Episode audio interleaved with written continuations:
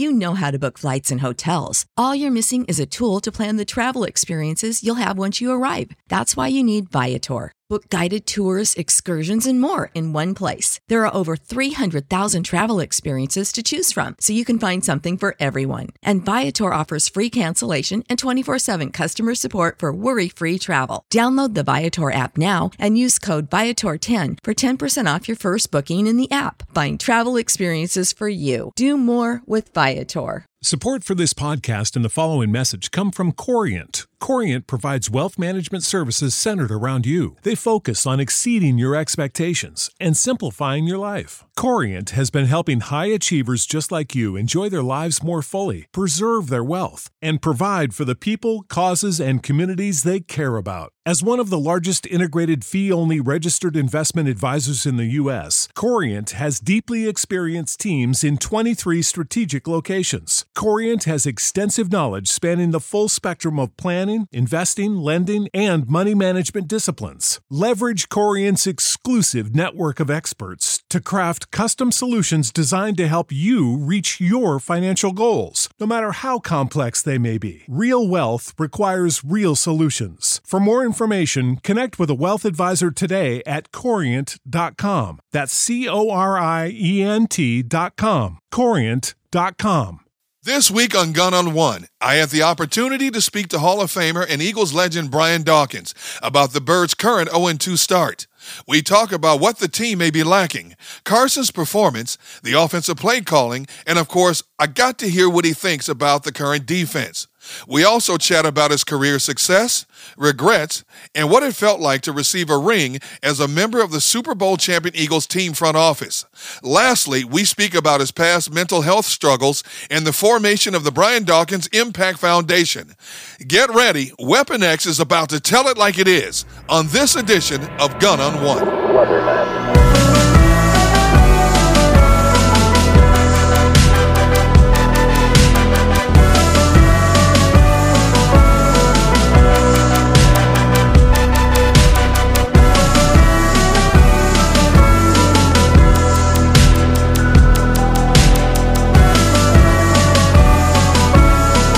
Good day, everybody. Welcome to the latest edition of Gunn on One. I'm Derrick Gunn, and oh my goodness, the Eagles. I don't know what to think about this team right now. For a second week in a row, they have thoroughly disappointed everybody who's a Philadelphia Eagles fan. Nobody on this planet thought that the Birds would start out at 0 2. And so we're going to try to break down what has happened to the Eagles as of late. Uh, and I brought in an expert, and, and I couldn't have brought in a, a better expert than my guest for this particular uh, episode of Gunn on One. Uh, you guys know him well. He was a nine time Pro Bowler, five time first team All Pro, and Hall of Famer. He is a colleague, and more importantly, he is a good friend of mine. I am so elated to have this man, number 20, Brian Dawkins on Gunn on One. How you doing, my brother? I'm absolutely blessed. Uh, absolutely blessed. Uh, let's get into it, man. We got some things to talk about. All right, 0 and 2. How shocked are you that this team is 0 and 2 right now? Very shocked. I'm very shocked that this team is 0 and 2. There's a lot of optimism about this season. Um, you know, we had some some guys coming back. Obviously, Carson being in, you know, at the quarterback position, healthy. There's a lot a lot of optimism on the offensive side of the ball with the weapons, and people were talking about all those things and but here they found here we find ourselves at, at, at 0 and 2. And so like it's a very frustrating place, let me tell you that. And I was frustrated to watch the beginning of the game this past week because you know last week against Washington, you came out, played like we thought you would play, put up points, defense, you did what you were supposed to do early in the game.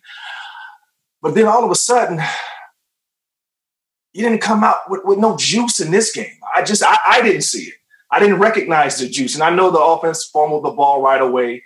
And so that puts your defense on the field, but that just makes your job harder. It doesn't make it impossible. Meaning that just because the offense turns the ball over, the special teams turns the ball over, those doesn't mean we have to give up seven points. So giving up all those points, the same thing last week against Washington. Turnovers happen, you give up points as a defense on the side of the ball, and that then forces the offense to do other things outside of just you know, having a balanced attack. And so there's a lot of things we want to talk about. I don't want to get in all of it in the beginning of this, man. But I was, I was, I was very frustrated in the beginning to see the, the lack of energy that I saw. What do you think this team in general is lacking right now? I mean, I, I don't want to push the panic button, but you know how Philadelphia fans are. But what do you think this team's lacking right now? First of all, there is no there is no panic button. This is the second game of the season. I know there's frustration. Like I said, I'm frustrated, but panic. There is no such thing as panic this early, early in the season for a football team when you have so many games yet to be played. But I would say that I, I just again I don't see that that fire like that that juice coming back home after losing that game to Washington, the way you lost it to Washington, and you come back home.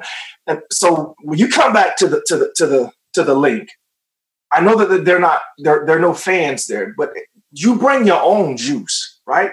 You bring your own juice, just like practice. We go out to do scrimmages and whatnot. We bring our own juice, offenses against defenses. You know, we're usually talking trash back and forth, but you bring your own juice. So we don't need the fans. We love them, don't get me wrong, but you don't need them to have juice. You bring your own internal juice to bring to that game. It, it seems like the Rams had that juice. Like they had that fire. They had that everything that they usually expected the, the Eagles to have. The Rams had it. And so, like, for, off the bat, that is what is missing right now. That true, not not fake juice. I'm not talking about you just pretending to be something. I'm talking about that that that that that inside fire and push and desire to go out and not just make the play you're supposed to make, but make spectacular plays. So tackles sometimes just don't get it. Making a tackle on defense in my mindset it just it wasn't always good enough. I have to go above that. I have to go let's call some fumbles. We saw what happened on special teams. A tackle would have been nice there. You'd have been inside the 10 yard line. But no he caused a fumble on that play and that helped the offense get into a rhythm. So you got to start thinking outside of the box as far as that is concerned as well. Over the pre, uh, three previous seasons carson wentz has averaged seven interceptions per season. He's already has four in two games. In your estimation, is he trying to do too much? I believe he is. I believe that with when you have a quarterback coach in Doug that's going to say, hey, we're going to be aggressive, which is cool. I understand it. But you have to have a quarterback in place to make decisions, good decisions in those situations. Mm-hmm well, last week against Washington, two balls thrown back in towards the field. As a defensive back, I love that. For a quarterback to throw the ball back in towards the field on out cuts, cuts, that gives me the ability to what? Jump in front and make plays. Did it last week. This week, you throw the ball back across your back across the field and two traffic into coverage after having a long drive that you're actually having momentum on your side, and that's what you do in the red zone. Like these are things you expect from a young quarterback. Carson is no longer, no longer a young quarterback. So in my mind, he's trying to do too much. So sometimes you got to take, you have to take that out of his hands as a coach to do more things. Uh, they start doing more short passes, which is great. You get the ball out of Carson's hand because some of the sacks against Washington last week was on Carson because he was holding on to the ball too long. So you have to get rid of the football, get them to your playmaker, playmaker, excuse me, and allow them to have success. And then the other thing is, man, run the ball. I, I, and, and, this is something we've been talking about for a long time with yep. this team, but run the ball, especially now. Especially give, give Carson a little more balance to allow him to come off of the play action to find guys upfield. I, I hate to say this, and you tell me if I'm wrong, but I think in his fifth year in the NFL now, Carson has plateaued. You know, we, we were hoping he would be this super franchise quarterback, and he's still a young man. But I think right now, as we look at Carson Wentz, this is what he is. This is who he's going to be. It's going to be hot and cold. I don't know if we're ever going to see that that that that elite status Carson Wentz as an NFL quarterback. I don't think he's plateaued. I, I believe there's still things he can learn and get better at. One of them is accuracy. Like the accuracy or the lack thereof in the first two games is something that has to be corrected. And so, whatever conversations need to be had, whatever extra film study needs to be done in mm-hmm. order to get him on the, whatever accountability needs to be had to be to talk to him, to let him know that you're putting first of all your receivers in harm's way when you throw the ball high across the middle, which he's doing way too much. Mm-hmm. And then there's opportunities to keep the drives moving, and he's still still selling the ball. A lot of times that's be, being too excited, being too um, too jazzed up a little bit. I, I, you know, Donovan used to do that a little bit early in the games, early early on in the games. Excuse me, um, where he would you know throw the ball high or throw it into the dirt because he was so excited. But so at this time, he has to learn to calm down. But again, that goes back to the coach as well, though. Like you have to begin to, to, to call plays in such a way to not have third and long be always the thing that your, your quarterback is asked to do. He's he's had success in the past. You see, that's one of the I guess one of the um I won't say down things about it. He has done it in the past where they mm-hmm. would get behind the chains. I think about two years ago, uh, the Eagles led the league in, in third down um, conversions. I believe in, in, like third and long situations. A lot of it was because of Carson Wentz mm-hmm. being able to make people miss, you know, uh, you use time and then find guys down the field. But then you can't always depend on that. You have to get in a better rhythm offensively to allow him to once again be in third and short situations until he gets into a flow. Once he gets into a flow, you can let him have it a little bit. But if he starts struggling again, you have to then put it back into the offensive line's hands, run the ball a little bit more.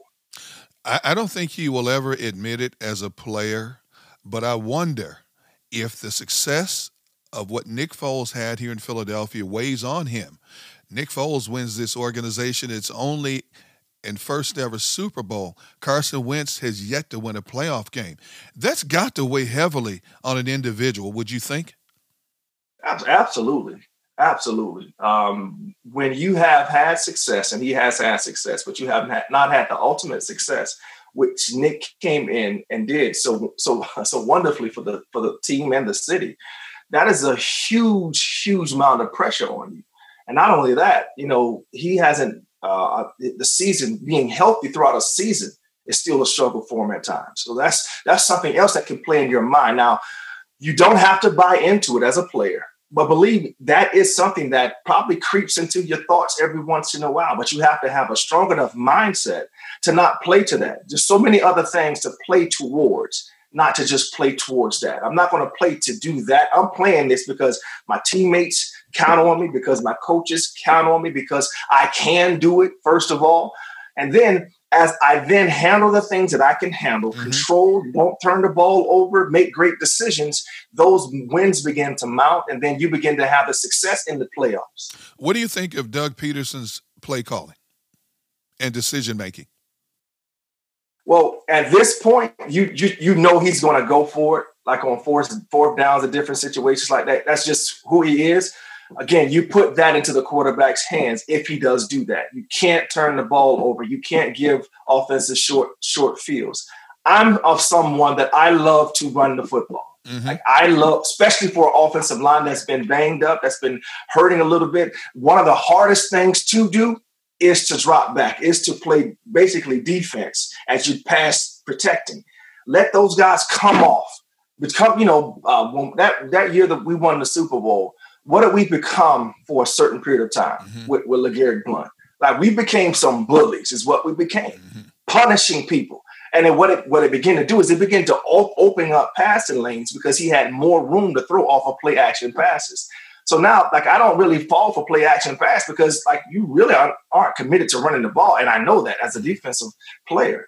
But if you commit to that and we begin to pound you, ground you, kind of like the, the Rams kind of did yesterday. I mean, excuse me, uh, yeah, um, against us in the game. Mm-hmm. Commit to that run. Commit to it. And so now when you start creeping more guys towards the, the box or guys in their minds mentally begins to creep towards the box, I got to get up and help.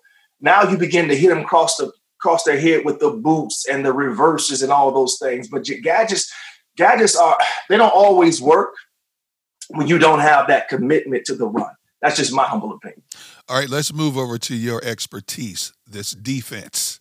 Um, I thought the defense would would come out of the gates and be the, the foundation of this team early on in the season. But through two games, man, it, it's a lot of cracks in the armor. It looks like a bunch of Keystone cops uh, running around back there. Are you surprised at the uh, lack of cohesiveness right now with this defense? I am. Um, not like totally surprised. We okay. did lose some, some guys in the off season, but I, I am because you have veteran guys there though. This is not like a, a, young group for the most part. There's a bunch of veteran guys in there who have been together for the most part. And so when that happens, you should be able to bond quicker. And even the way of taking the field after a turnover, like when you when you take the field after a turnover, there's a mindset that you have once you as you run on the field. Like I'm not don't even jog on the field. Like let's sprint on the field together. That they go if anything, they're gonna get three points. And it's not a guarantee they're gonna get three points. Mm-hmm. But right now, if you're a team playing against the Eagles, when you return the ball over, it's it's seven points. Because that's what the defense listen, we've given up what 60, 60 something points in two games. Yep. Something like that.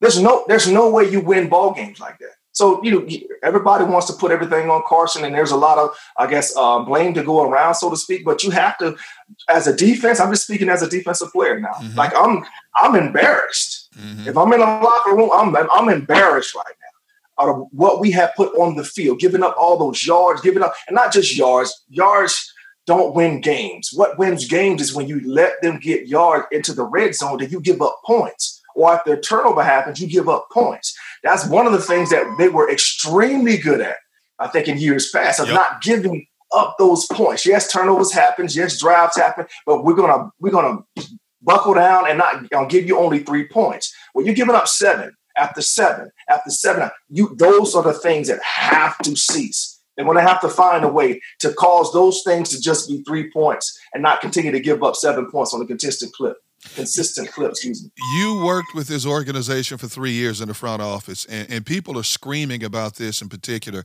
Why doesn't this organization put a premium on linebackers. You look at the better defenses in the National Football League, and they have one or two thumpers playing linebackers. Linebackers basically are the brains of a defense in a lot of ways. Why do you think that is with this organization? Well, if you look at Schwartz in his um, career, even going back to his days, in, I guess, in, in Buffalo, yeah. he's he has a premium on the D line. So the D line is usually has a bunch of guys that he can ro- rotate in and out, and not so much of a premium on linebackers. And so that's been that's been him for a while. Now I'm not saying he doesn't have he didn't have guys dudes at those positions, but as a premium that we're going to make sure we pay specific positions. It's it's the it's that D line, and right now that D line they're not doing what you would expect a D line to do, mm-hmm. who has that much, um, I guess, um, confidence from their mm-hmm. uh, defensive coordinator. I'll say it like that. And so you're going to have guys, they're going to put linebackers that can call the defense. You, you don't have to be the best, uh, most athletic dude on the field to call a defense. You just have to be smart to be able to see things. So they, they're going to put some guys back there that can call the defense and make some plays. But again, to me, the way that it's been for forever when it comes to uh, uh, Jim is that the premium is set for that D line. So that D line, they have to eat, and it can't be just Fletch. He can't be the only one that continues to show up. Or he, or, or he makes a play and then goes long periods of time because people are double him. So other people have to step up, step up and make plays on a consistent basis. That that's what makes a great defense. When you don't depend on one dude, two dudes, or three dudes to be the playmakers on a consistent basis throughout a game. Give me your assessment of the uh, safety play, moving Jalen Mills back to safety and playing with Rodney McLeod back there. What have you seen so far from them?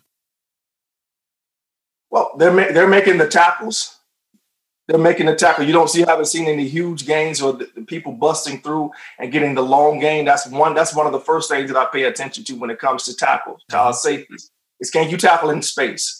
A lot of people um, don't understand the significance of that being able to get a dude down when everybody, when people have either made mistakes or hey, a guy just ran through some guys and, and get to that second level. So they've done an excellent job with that. It seems that they're making a, doing a good job of communicating of communicating and making sure that the uh, on, on motions and and the like that they swap positions and, and, the like. So they seem to be doing a good job from from that respect.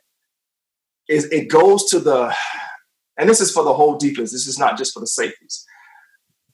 It has to go from I know my job, I can do my job, to I'm going to do spectacular things as my jobs are being done. Mm-hmm that's what needs to happen on this defense. Is what I, I guess I'm trying to say. So even I, I, I, they haven't made mistakes. You don't see them make a lot of mental mistakes, which is great because they've been together, so they they know the defense.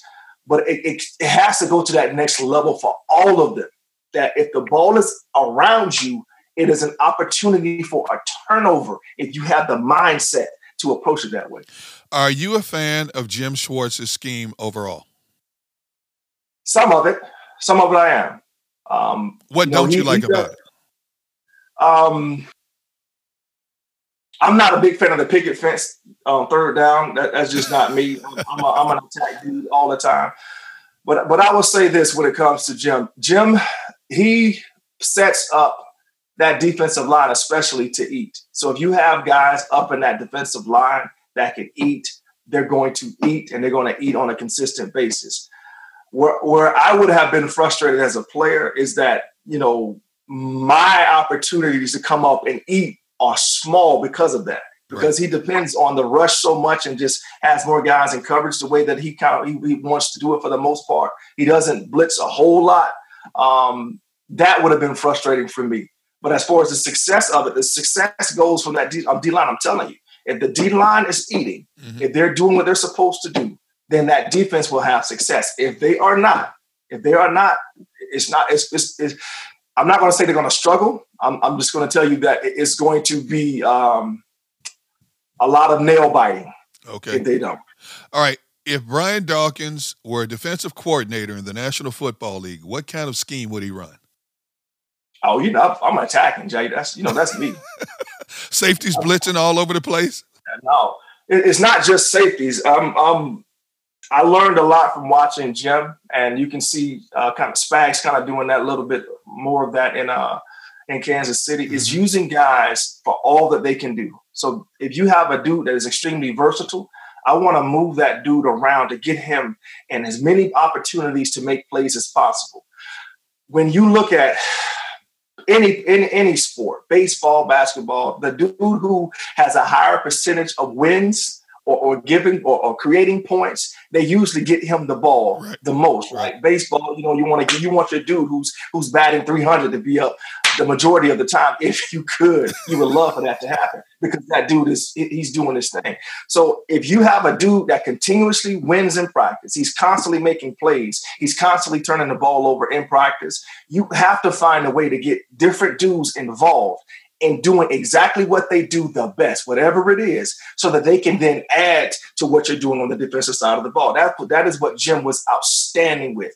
He would find what you can do the best, and then he would orchestrate different defenses to, to break down the um, the pass protection of the offense mm-hmm. to get that person either one on one or free. But if you're one on one, then you have to have your uh, repertoire of pass rush moves to get past that one defender, one defender, excuse me, to w- win your battle mm-hmm. so that you off to the quarterback. So that's like that is what if I was a defensive coordinator, that that is what I would do. Like guys would love to play because they know if you are if you can produce, I'm going to find a way to get you going. In, in the bigger scheme of things, look at what the NFL has done. They started this season on time when a lot of people thought the season would be delayed with this COVID thing that's been hovering over us now for almost half a year. Um, less than 1% of players, and you're talking about over 1,700 players, uh, less than 1% uh, were diagnosed with having COVID 19.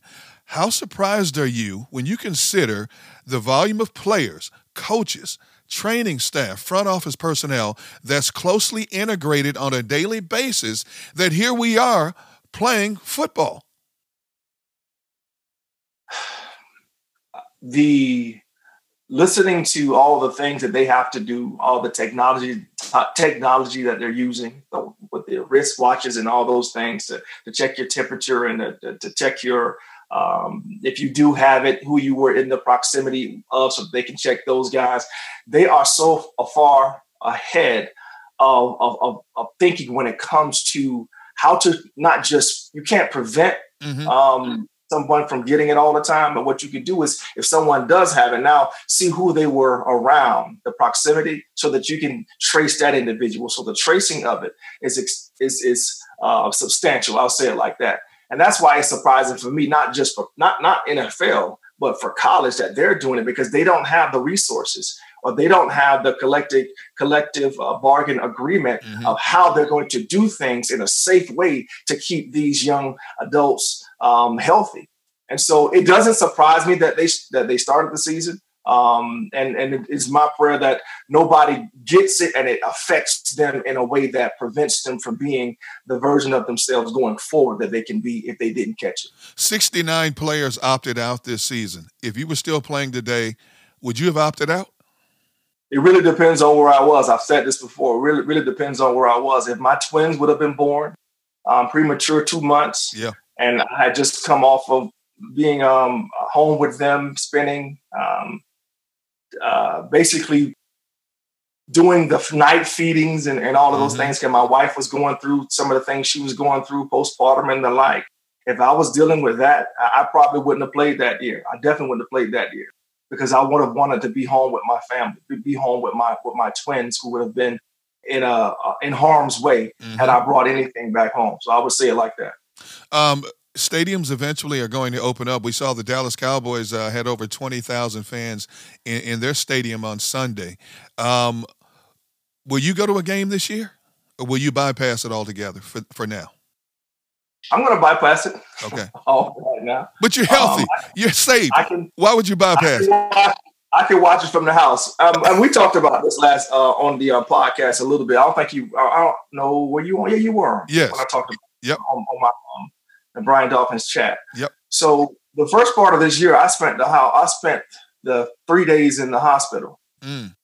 Um, the first part of this year from with the flu. Right. So and and it was prior to that. I went down to Arizona to, to see my uh, see the Clemson play, mm-hmm. and on the plane somewhere along the way, I caught I caught the flu, and and like I was I was out of it for two days, and I said finally, you know, I, I just think it's not whatever this is, it's not it's, it's not leaving. Mm-hmm. I better get to the hospital, and then I spent three days there, and so I I have asthma. Yeah, I have asthma, so I inhalers and taking the, the puffs and all that stuff. Yes, I I do all of that from time to time. And now you get into the hospital situation where you're getting to my fluid in your lungs. I, I, mm-hmm. can't take a deep breath without coughing. On top of having asthma, which makes my asthma even worse, that yep. I can't worse, that I can't breathe, and that's a scary situation. So dealing with that, knowing that part of me, there's no way that I would go out and chance myself, chance my health off of something that I don't have to do. I don't have to go to games. I can watch them from the comfort, the, uh, comfort of my home and, and, and be as safe as possible there. But I don't have to go out. So no, I w- I wouldn't. I'm, this is me now. I can't speak for anybody right. else. This is me. I, I, I, would not go out. Well, when you put it like that, that that's understandable. Now, I, I want to talk about Brian Dawkins, the man who played the game. You know, in all the years I've known you, you played the game angry, a heat-seeking missile where did that come from? The what? The the, the angry Brian Dawkins, the, the volatile angry Dawkins, the guy who people feared Brian Dawkins. Oh man, that's that's that's that's that comes from where I'm from, bro. Like Jacksonville, Florida, Duval. That's that's that's how I grew up in the neighborhood that I grew up. Yeah, that's that's how you have to handle business. When you touch the field, that's how you handle the business. When you walk down the street, sometimes sometimes you got to handle some business. So that's like that's a mentality that that I that I grasped hold to and knew that I had to have in mm-hmm. order to survive in sort of, you know in, in, in, sort of way in Jacksonville, Florida. So uh, and the coaches, man, like we would do different. man, we would do some crazy tra- tackling drills growing up. People always talk about Oklahoma. No, we would also do Jack where you stand up ten yards, five to ten yards from somebody, right. let them full speed and hit you, right? so you can, so you can get used to contact. That's that's the kind of crazy stuff that we would do in Pop wow. Warner. So yeah, like like the mindset is just different, man. Growing up, the way that we were coached, the way that we were taught, like the mindset was just different. So, and then you add that to who I am, the energy that I possess, the anger sometimes and that I have to deal with, that I didn't deal so well with um, at, at certain times when I was younger. Man, you add that to that, man, you got yourself a you got yourself a volatile situation potential. All right, I want to read this quote from your former teammate Jeremiah Trotter, and I want to quote it perfectly. He said, and he's talking about you. He was the hardest hitter on the team. He hits like a linebacker. He hurts people. He knocks them out. He's knocked himself out. He's knocked us out. Is that all true? Yes. yes. Yes. Yes. I, like I, I, I, I have always seen the game being played one way. It's full speed, first of all. Yeah. and that's that's that's aggressively. That's you. That's why I've always called myself a contact safety. Like a lot of the success that I had has come through contact. Like I'm going to be contacting somebody. It's going to be a, a strong, nice contact if, if, if, if I had to say anything about it. So that's that's my mindset. And so when I touch the field and I'm, I have the game plan, I, I know what I'm going, I know what I'm supposed to do. I know what the game plan is. I know, uh, I understand the offense we're playing against, and I know how Jim is about to try to use me. Then now it, it's now it's, it's it's about punishment. Like, see, that's mm. that's what that was my mindset. It's about punishment. Like if if you, the more times that you stick your hand out mm-hmm. and someone pops it, what do you do? You snatch your hand back from a mm-hmm. kid. You know, you pop that hand. But it's the same thing on the field. The more times you run across that middle and I pop your behind, the less you're gonna stick your arm out every time, and you're going you're not going to want to run some of those plays later in the fourth quarter, and we might get an overthrow, a tip ball, or something like that. So yeah, it was it was a mindset for me, man. It was really to get into your head. If I can get into your head to get you to think about that physical pop, yep. then you're not thinking about your route. You're not thinking about your assignment. You played the game for 16 years the only way you knew how to play the game. You walked away highly decorated. Any regrets? Anything when you look back and say, I wish I had done this a little bit differently? Not the only only regret that I would ever have is just not winning the Super Bowl as a player. Mm-hmm. That's that's the only regret. The other things, the mistakes that I've made, they have they have made me to be who I am. Like I can't take away the mistakes because again, mm-hmm. I am who I am because of the mistakes that I've had and those mistakes I have learned from to allow me to be the man that I am today. But I would, man, the one must the, uh, the on one regret is just not winning the championship. Mm-hmm. I don't, I don't. You pick a year. I don't care what year. You just pick a year. You pick one of the years. One of those years we made it to the NFC Championship game, and the year we made it to the Super Bowl. One of those years that we just won one of those. Mm. You you you won a ring though, or you got a ring as a front office executive with the Philadelphia Eagles. And I remember standing on that field with you, interviewing you after that game, and the tears welling up in your eyes. What did that moment mean to you? you are right. You didn't get to, to win that ring as a as a, a gladiator, but you still got to wear that ring uh, as part of an organization that you gave, you know, blood, sweat, and tears too? Absolutely, because I knew in that moment it was not just for me. I, I can my mind quickly went to all those letters that I've received from fans who said that they the last request of their family member was to be buried in my jersey. So my, my thoughts quickly re- went to those individuals yeah. who love the Eagles that much or love me that much that that is something that they wanted. So I, I, I just knew that that was a load that was lifted and so many celebrations would have been had all over in Philadelphia and throughout the world because right. you know Eagles Nation is, is throughout the world. So there's so many people celebrating that that victory together. So though I wasn't on the field with those guys to be out there playing with them, um, I was blessed to to have um, to have a lot of conversations to help to to to to um, to create help create a culture to help that victory be won. Here's what's eerie. I remember you and I standing on the practice field prior to that 2017 season, and you said, D Gunn, this team is going to do something special. I'm like, uh, what? What? This, you said, trust me, trust me. This this team is going to do something special. And lo and behold, they won. They won the Super Bowl that year. How did you know?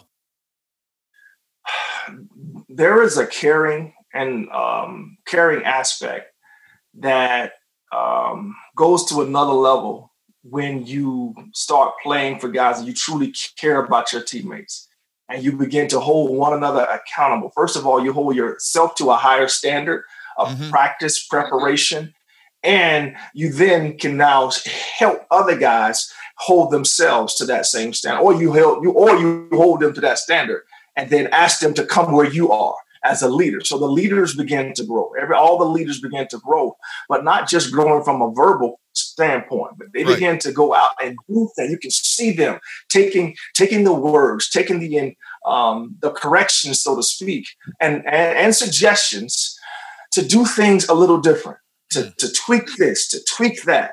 And then they went out and began to do things on another level. And the care factor for that in that locker room began to grow. They began to bond on a different level. And you can just see it.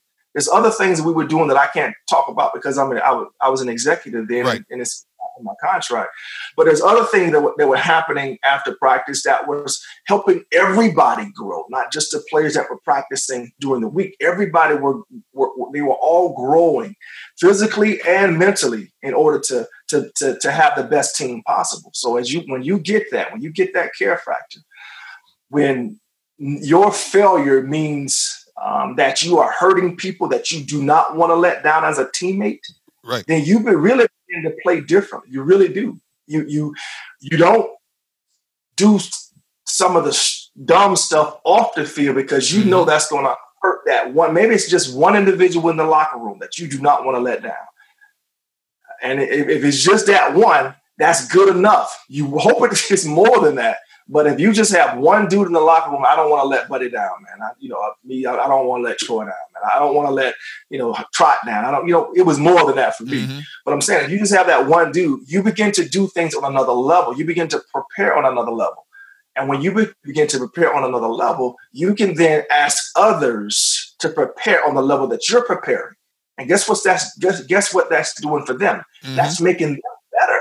So that's what made them better. They can. Mm-hmm got better and better and better. And then they were playing their absolute best football at the right time, even though all the injuries were happening. None of that deterred them. Hey, I came across something and I, I thought I knew a lot about you, but I, I want to make sure this is accurate. So when you got your Super Bowl ring, you know, players get their names inscribed on their Super Bowl ring. I heard that you had Weapon X put on your Super Weapon Bowl X, ring. Is that true? And if so, why? So you're smiling, so it is true. Weapon X, baby. It's Weapon X. I had to get Weapon X his pops, man. See those conversations I was having with you know with some of these guys, like it, it was me talking, but yeah. I was giving them Weapon X secrets. You know what I mean? So I gotta, I gotta put Weapon X on the ring, brother. Yeah, Weapon, yeah, he was a part of that, brother. He was a part of that. Hey, when, when you walk into Lincoln Financial Field and you see that number twenty is one of only nine numbers that the Philadelphia Eagles organization has retired in more than 80 years, what comes to mind? It's a very humbling thing. It's extremely humble, humbling thing.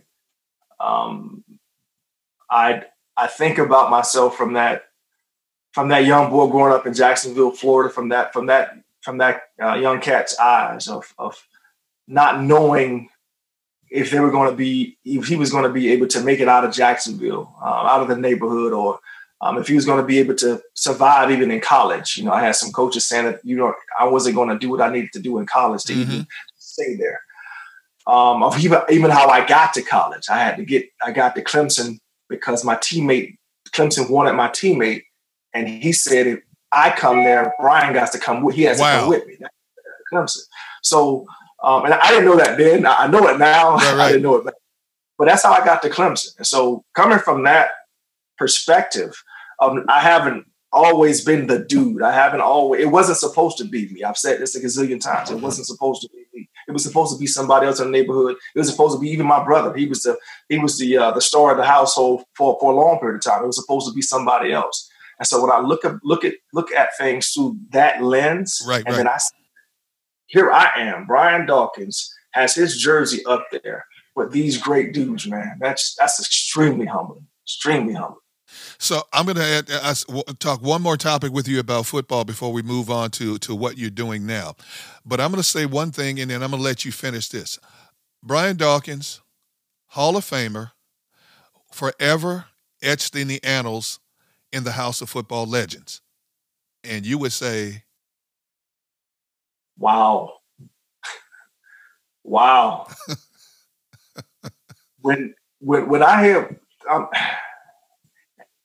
and you know me, like I don't yep. say stuff, say stuff. Right. When I see on the 100, they had the um, 100 anniversary little um, picture that they put up on yep. social right? And you see me there. I see myself on there and I'm like, wow. Mm-hmm. I'm up there with these dudes, man. Like I'm, I'm up there with you know Jerry Rice, and so I still must see myself in that light. I don't, right, right. I don't. Um, so when you say what you just said, and mm-hmm. Hall of Fame and gold jacket ring, um, it's still hard for me to grasp and and and truly believe now seriously that it's me that it's me that you're talking about. Right right. It is. Man. Mm. i know you get emotional about it and, and uh, but i had to bring it up um, because uh, you and i have had a lot of heart-to-heart discussions about life uh, conducting yourself as as a man as a father figure as a husband and uh, a lot of people don't know and I didn't learn until a few years after I really got to know you that everything about Brian Dawkins is about passion um, and emotions. And, and I know that you you wear your emotions on your sleeve. And I know this next topic we're going to talk about is a very uh, serious topic, a very emotional topic with you, mental health. It has been well documented. Uh, the, the, the battles, the demons you have fought, uh, most, most much of your adult life, um, and we've talked about how football may have contributed to some of those demons that you have dealt with, but you have created the Brian Dawkins Impact Foundation. Can you tell me what that's all about? Yes. So the Brian Dawkins Impact Foundation, um, it is the brainchild mm-hmm. of someone that never thought that he would have a foundation. Mm. That's that's where it came from. I never thought I would. I would always give give to or, other organizations, or I would join or be the ambassador for other organizations to get finances to whether it be juvenile diabetes. I've done stuff for Burn Prevention Foundation. I mean, I've done stuff. You know, use let my name to be used to gather information or excuse me, send out information to right. bless people and to get donations. So that's and I've given myself, me and my family, we've given. But as as I really begin to think about how can the message that I've been blessed to grasp by reading the Word of God, being the man that I am, and going through the things that I'm going through, mm-hmm. how can I reach more? I'm I'm only one individual. I can only do so much as being one individual. How can I reach more? And it was brought to me by a good friend of mine. You know, a foundation is a great way to do that. Yep. Prayed about it. And so I said, you know what? Yes, let's do it. Let's do it. And so the Brian Dawkins Foundation is to bless as many people as possible with the hope, the resources, and the um, the knowledge that they need to help them out of life situations that they maybe find themselves in. Mm-hmm. And so, um, the first part of it was going to be towards single moms mm-hmm. because I've seen a plethora of dudes growing up that didn't have didn't have a dad in the house. I was blessed to have my father right. in my household. And so I know how his presence blessed me. It kept me in check. You know, having that voice, that strong voice. He wasn't. My dad is a very patient man. He's not. He's not someone who's yelling and cursing. My he's a very very patient man. But I knew certain things that I couldn't do. Right. Right. So I was. So my friends, a couple of them, two of them in particular, both of them lost their life to the streets. Neither one of them had a father. Mm some of the things that they were asking me to do, I was like, no, I can't do that, you know, because I knew once again, I talked about the team, right? I didn't want to let somebody down. Mm-hmm. Like in my household, I don't want to let my dad, I, I can't, no, my dad, my mom, I don't want to let them down. So I had that, my dad and, in my household that I did not want to let him down and I didn't want to get in trouble either. That's the other thing. But some of those gentlemen didn't have that. So they went out and was doing a whole bunch of stuff all over the place and it, it cost them their lives. And so that's where it was going to go first. But then when I had the um, the speech at the um, um, the Hall of Fame, yep. Well, I began to get so many DMs about from from from from men about how that speech blessed them, how that speech helped them to make decisions to go get help. Mm-hmm. And so I, I began to pray about, oh, say, so as I come out with this foundation, how do you want me to a- attack it?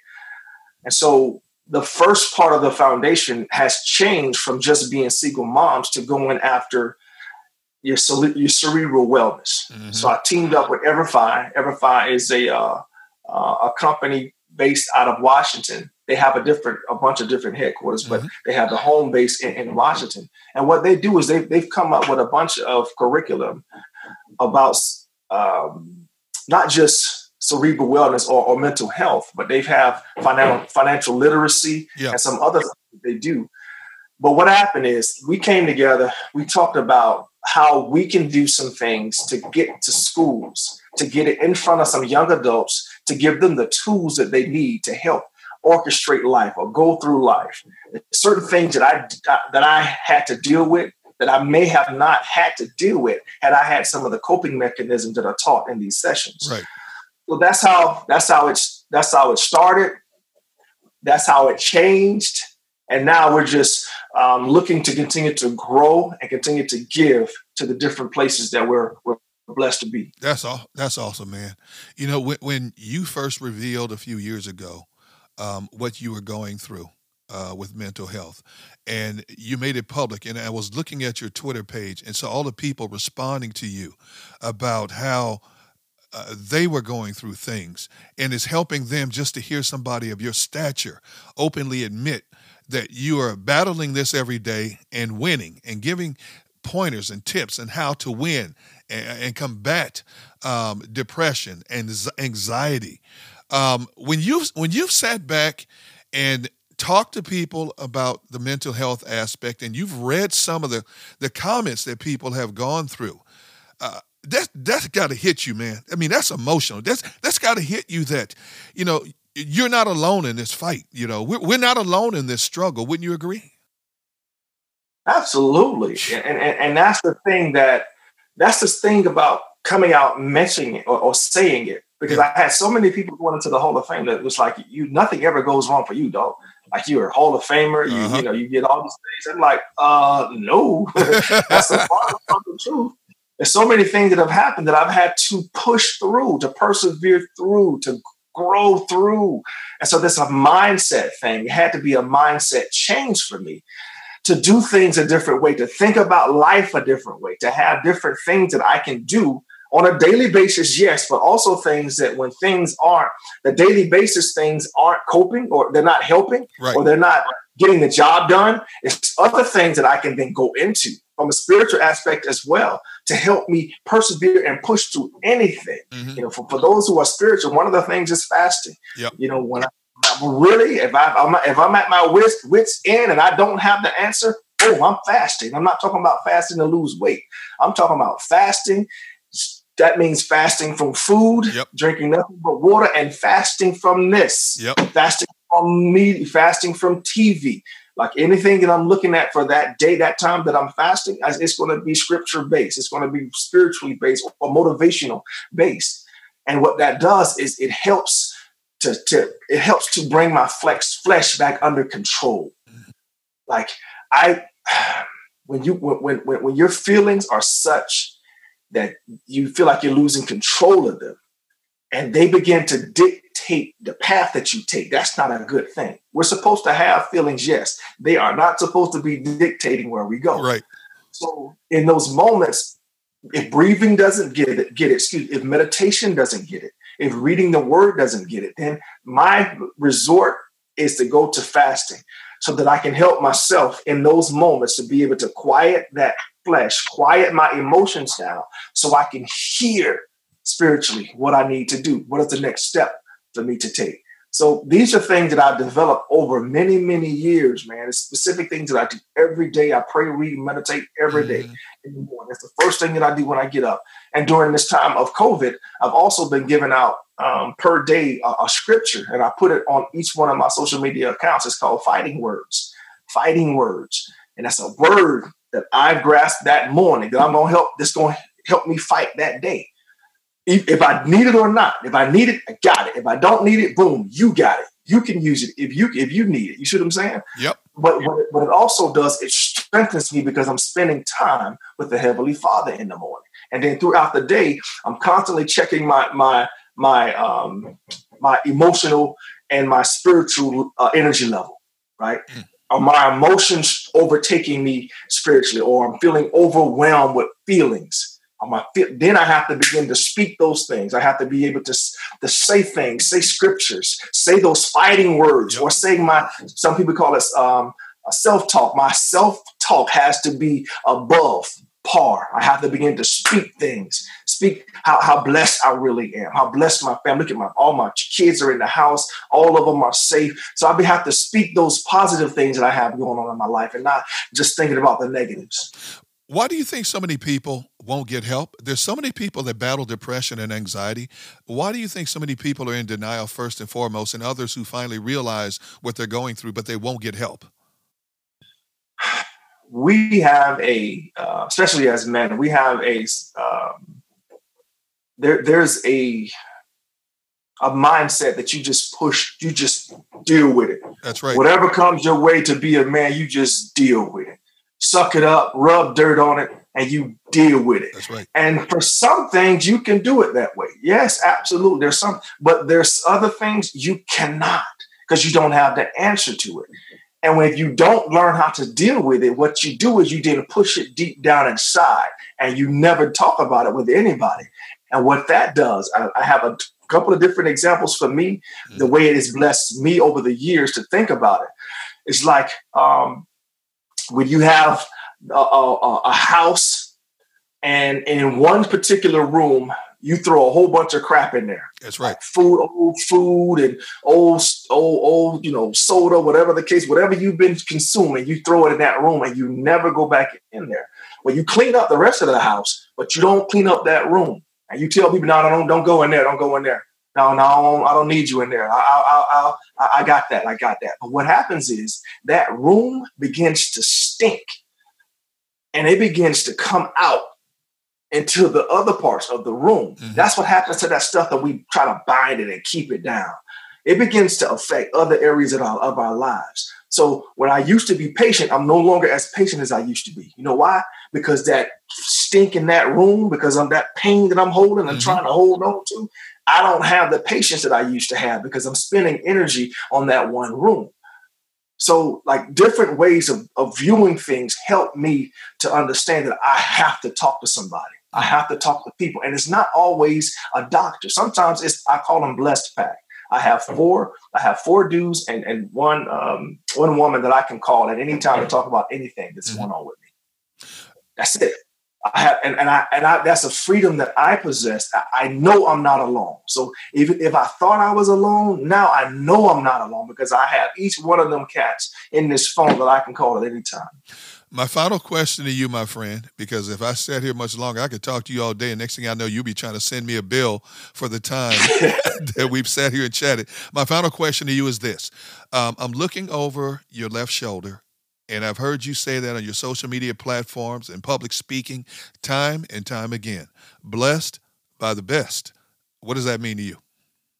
And blessed by the best um, is there's a, a a surface meaning and there's a deep meaning to it. The surface meaning is I'm blessed by the best. Mm-hmm. The best who have ever have done it, I'm mm-hmm. blessed by. Mm-hmm. The blessed, the, the, best who have ever done it was the one who created this earth. Yep. And that's who I'm blessed by. Every day that I wake up, you see, the, the Lord tells us his, his grace is brand new every morning. Every morning we wake up, mm. fresh grace for that day.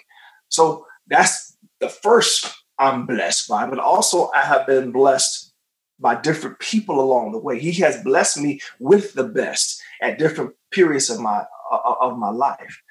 And so, whether it be my coach in college or my coach in high school who helped tutor me for a while, it's been different people that have blessed me along the way to help me be the person that I am. But also, the, the like the deepest is when I when people say that to me, when they say, "Hey, Brian, what's going on?" I say, "Man, I'm blessed by the best." Mm-hmm. What usually happens is is that person will, ah, yeah, I'm, I'm blessed too.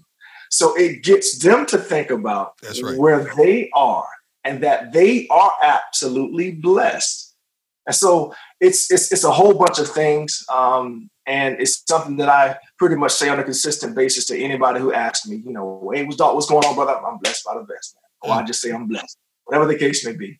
Amen and you are one special individual. You are a special friend to me.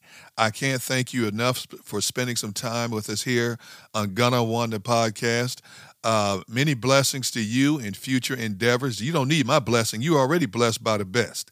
Uh, oh, man, I always need blessings, but always, always prayers, you, you, you, know I love you like family. And please tell Connie I said hello. I appreciate Will it. do. All right. Appreciate you.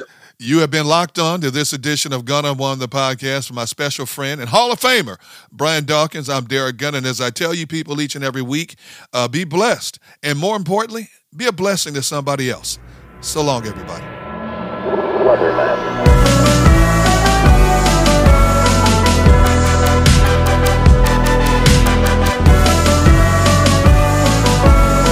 Gunn on One is a production of D Gunn Enterprises in Patterson Square Garden. Alvin Shabazian and Wes Pendleton are the executive producers on behalf of Patterson Square Garden.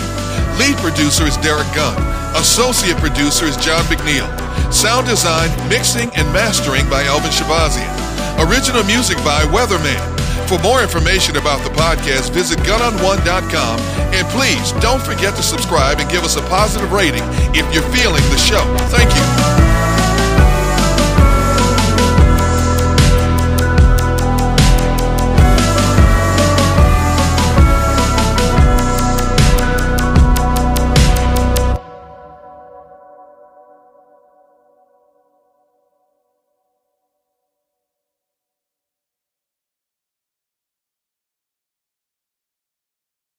You know how to book flights and hotels. All you're missing is a tool to plan the travel experiences you'll have once you arrive. That's why you need Viator. Book guided tours, excursions, and more in one place. There are over 300,000 travel experiences to choose from, so you can find something for everyone. And Viator offers free cancellation and 24 7 customer support for worry free travel. Download the Viator app now and use code Viator10 for 10% off your first booking in the app. Find travel experiences for you. Do more with Viator. For the ones who work hard to ensure their crew can always go the extra mile, and the ones who get in early so everyone can go home on time, there's Grainger, offering professional grade supplies backed by product experts so you can quickly and easily find what you need. Plus, you can count on access to a committed team ready to go the extra mile for you. Call, clickgranger.com, or just stop by. Grainger, for the ones who get it done.